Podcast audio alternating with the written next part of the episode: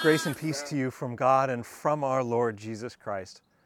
On this fourth Sunday of Easter, welcome home. Children of God, welcome home. Will you join me in prayer? Gracious God, you are the one who has called us, each of us by name, the one who knows our hopes and our fears, the one who loves us no matter what happens, the one who cares for us more than we can ever know. You are the one who is our good shepherd, who looks after us night and day. Thank you for being in our lives, for guiding us and leading us towards you and towards one another for showing us how to love, how to care for all your people and your creation. Help us to hear your voice as it calls out to us to be more forgiving, to be more generous, to be more conscious of the creation around us. So guide us towards a better world where we can all live safely and peacefully together. In your gracious name we pray. Amen. Who counts? 100 sheep, 10 coins, and two sons. 100 sheep. If just one were lost, who would notice? Who counted sheep anyway? The man did. The man had lots of sheep, 100 of them. He counted them every day. He kept counting. It took time to count. A long time. One day the man counted ten, twenty, thirty, forty, ninety one, ninety two, ninety three, ninety four. Then he stopped. There were only 99. He must have made a mistake. He had 100 sheep, not 99. He counted again. Still, there were only 99. One of his sheep was missing. He was responsible for all the sheep, all 100 of them. Immediately the man went to look for the lost sheep. He walked and walked, but saw nothing. He kept walking. He looked to the left, nothing. He looked to the right, nothing. He walked and he listened, still nothing. Then he heard it a bleeding sound. Bah! He ran towards the sound, and there she was, the lost sheep. He had found her. She was too tired to follow him home, so he lifted her on his shoulders and carried her. He was so happy to have all his sheep together, he invited everyone to celebrate. Some people said, What's so wonderful? It was only one sheep. You had ninety nine others. The man smiled. One sheep makes a difference. Without her, something is missing. Now my flock is complete. Lindsay, Sean, I have these questions to ask you as we did for the baptism of your beautiful first daughter. These aren't a test, these are an expression of God's movement in your lives that has brought you to this day. So, do you accept Jesus Christ as your Lord and Savior? Do you? Do you turn away from the power of sin and brokenness in this world? And do you turn to Christ again and again and again? Do you? Do you promise to take this faith that is always becoming within you and teach it to your children so that they might never know a day apart from God's love or your love? If you do say, we do. We do. Now, Olivia, I have a question to ask you. Do you promise to be the best big sister that you can, to love Molly even when you don't feel like sharing? If you do, say maybe. Maybe. That's good. That's really good. That's more than I get out of my voice. And friends, we who are gathered here represent the Church Universal. Do you promise, on behalf of Christians and people of faith everywhere, to love this child to the best of your ability and to model for her and for all the children of God the grace and love and forbearance that we know in Christ Jesus our Lord. If you do say, we welcome you. We welcome you. Very good. Oh, little one, let me tell you, this is a good day. Will you say the full name of your beautiful daughter? Molly Sophia Price. Molly Sophia Price. Know that you are beautiful inside and out. And so I baptize you in the name of the Father, the Son, and the Holy Spirit. Blessings be with you now and beyond forever. Yeah, you're not too sure about that, are you? Oh. Beloved child of God, know from this moment on that God never began to love you. And long after all we know is gone, God will love you still. Hallelujah. Amen. Now, Lindsay, if you'll walk with me to the center here, keeping our, our good social distancing in place, and stand right here so that the congregation might see this, the newest member of our church. Molly Sophia, child of God,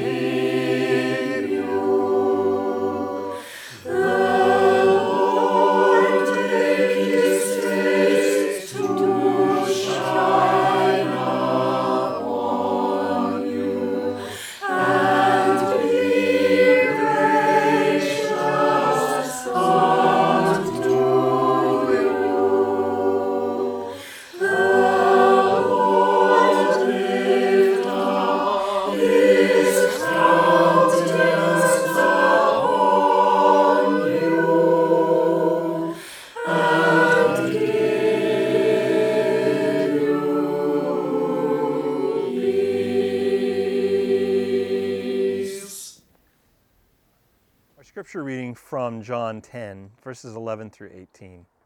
I am the good shepherd, Jesus says. The good shepherd lays down his life for the sheep.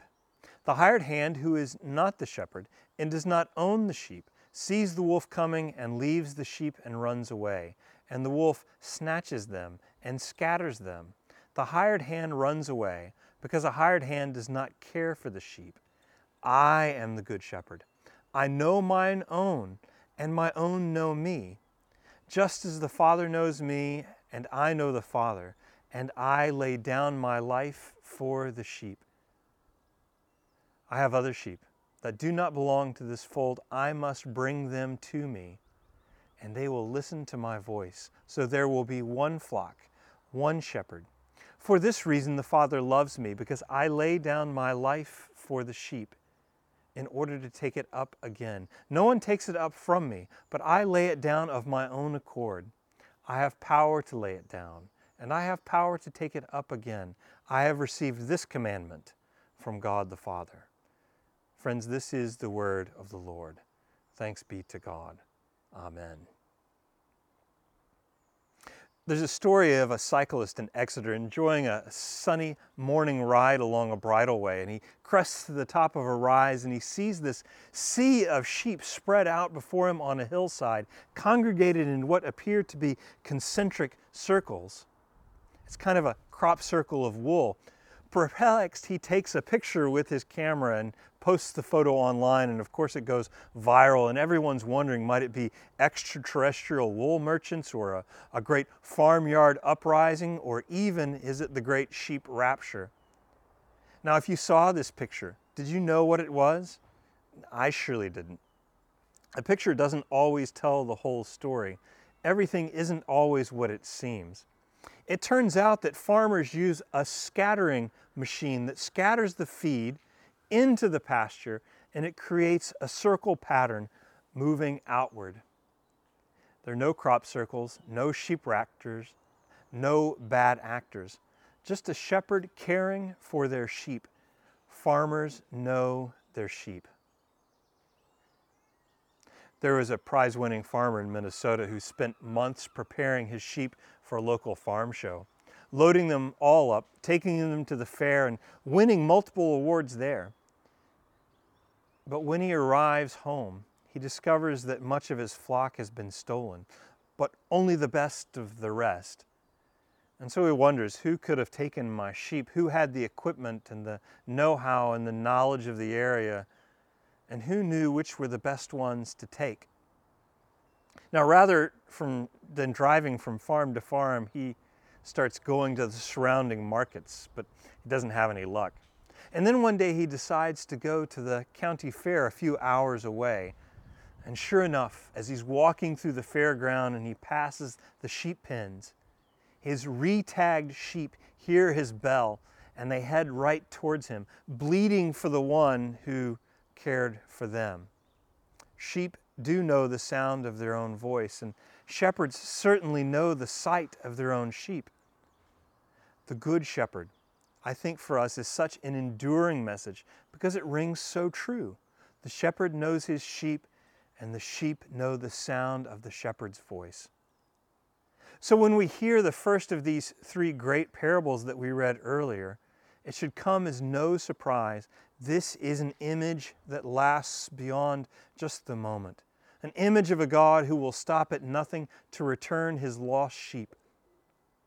An image so comforting that sometimes we overlook the singularity, that singular purpose displayed by a shepherd that will put the rest of the flock in danger to rescue the one. And it makes me ask the question Will God ever stop pursuing us? It's a question echoed throughout John's scripture. There are sheep not of this fold. I must draw them to myself. God's love knows no boundaries. It is a restless, relentless love. To what lengths will God's love go to find that completion, to bring that lost sheep home? To what lengths will God go to say, I am with you? I wonder, does the cross in the light of Easter dawn become a reminder that God enters fully into our pain, enter fully into our brokenness because God will not turn back. God will not turn aside nor turn away. Now, Paul reminds us that it is God's very nature to seek after us so fully, so selflessly, pouring out his very life for us. For nothing in life or in death, not heights nor depths, not powers or principalities, can finally separate us from God's love in Jesus Christ. So, on this sunny morning, whatever fold you find yourself in, whatever pen is trapping you down, or whatever pasture is calling you, remember it is God's nature to seek after us. If you are lost or leery, hungry or happy, God's love, God's life is incomplete without you. It's natural for us to feel sheepish this Easter season, but ours is the Good Shepherd. And knowing that we can breathe easier as we hear the sound of the Savior's voice, we can breathe easier for God is coming to us. Indeed, friends, God is already here, closer to us than breathing, nearer than hands and feet. Hallelujah. Amen.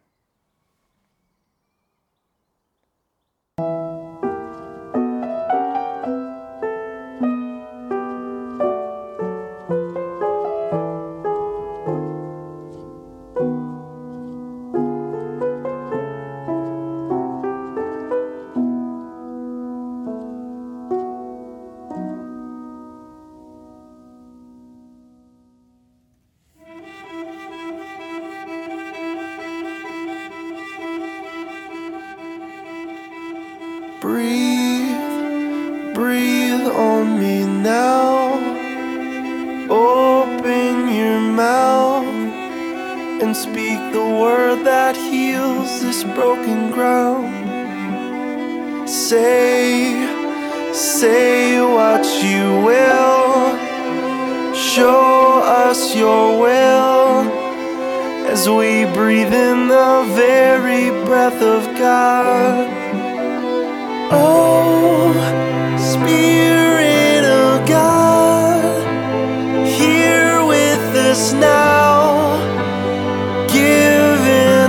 life again. Breathe, breathe on us now. Fill us with your love. Send us with your power. Spirit of God.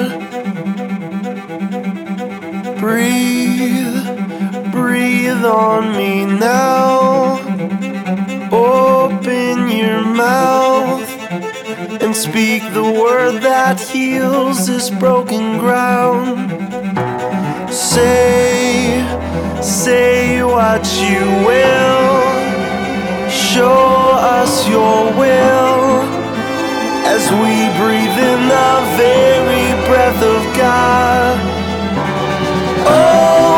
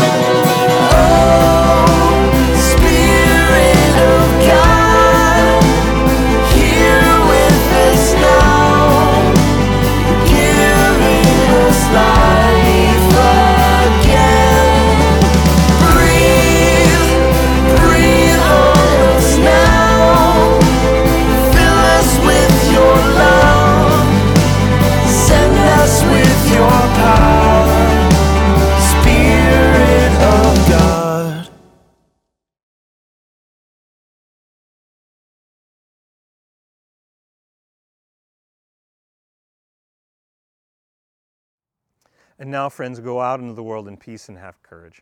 Return no person evil for evil. Strengthen the faint hearted and support the weak. Help the suffering and honor all people. Love and serve the Lord, rejoicing in the power of the Spirit.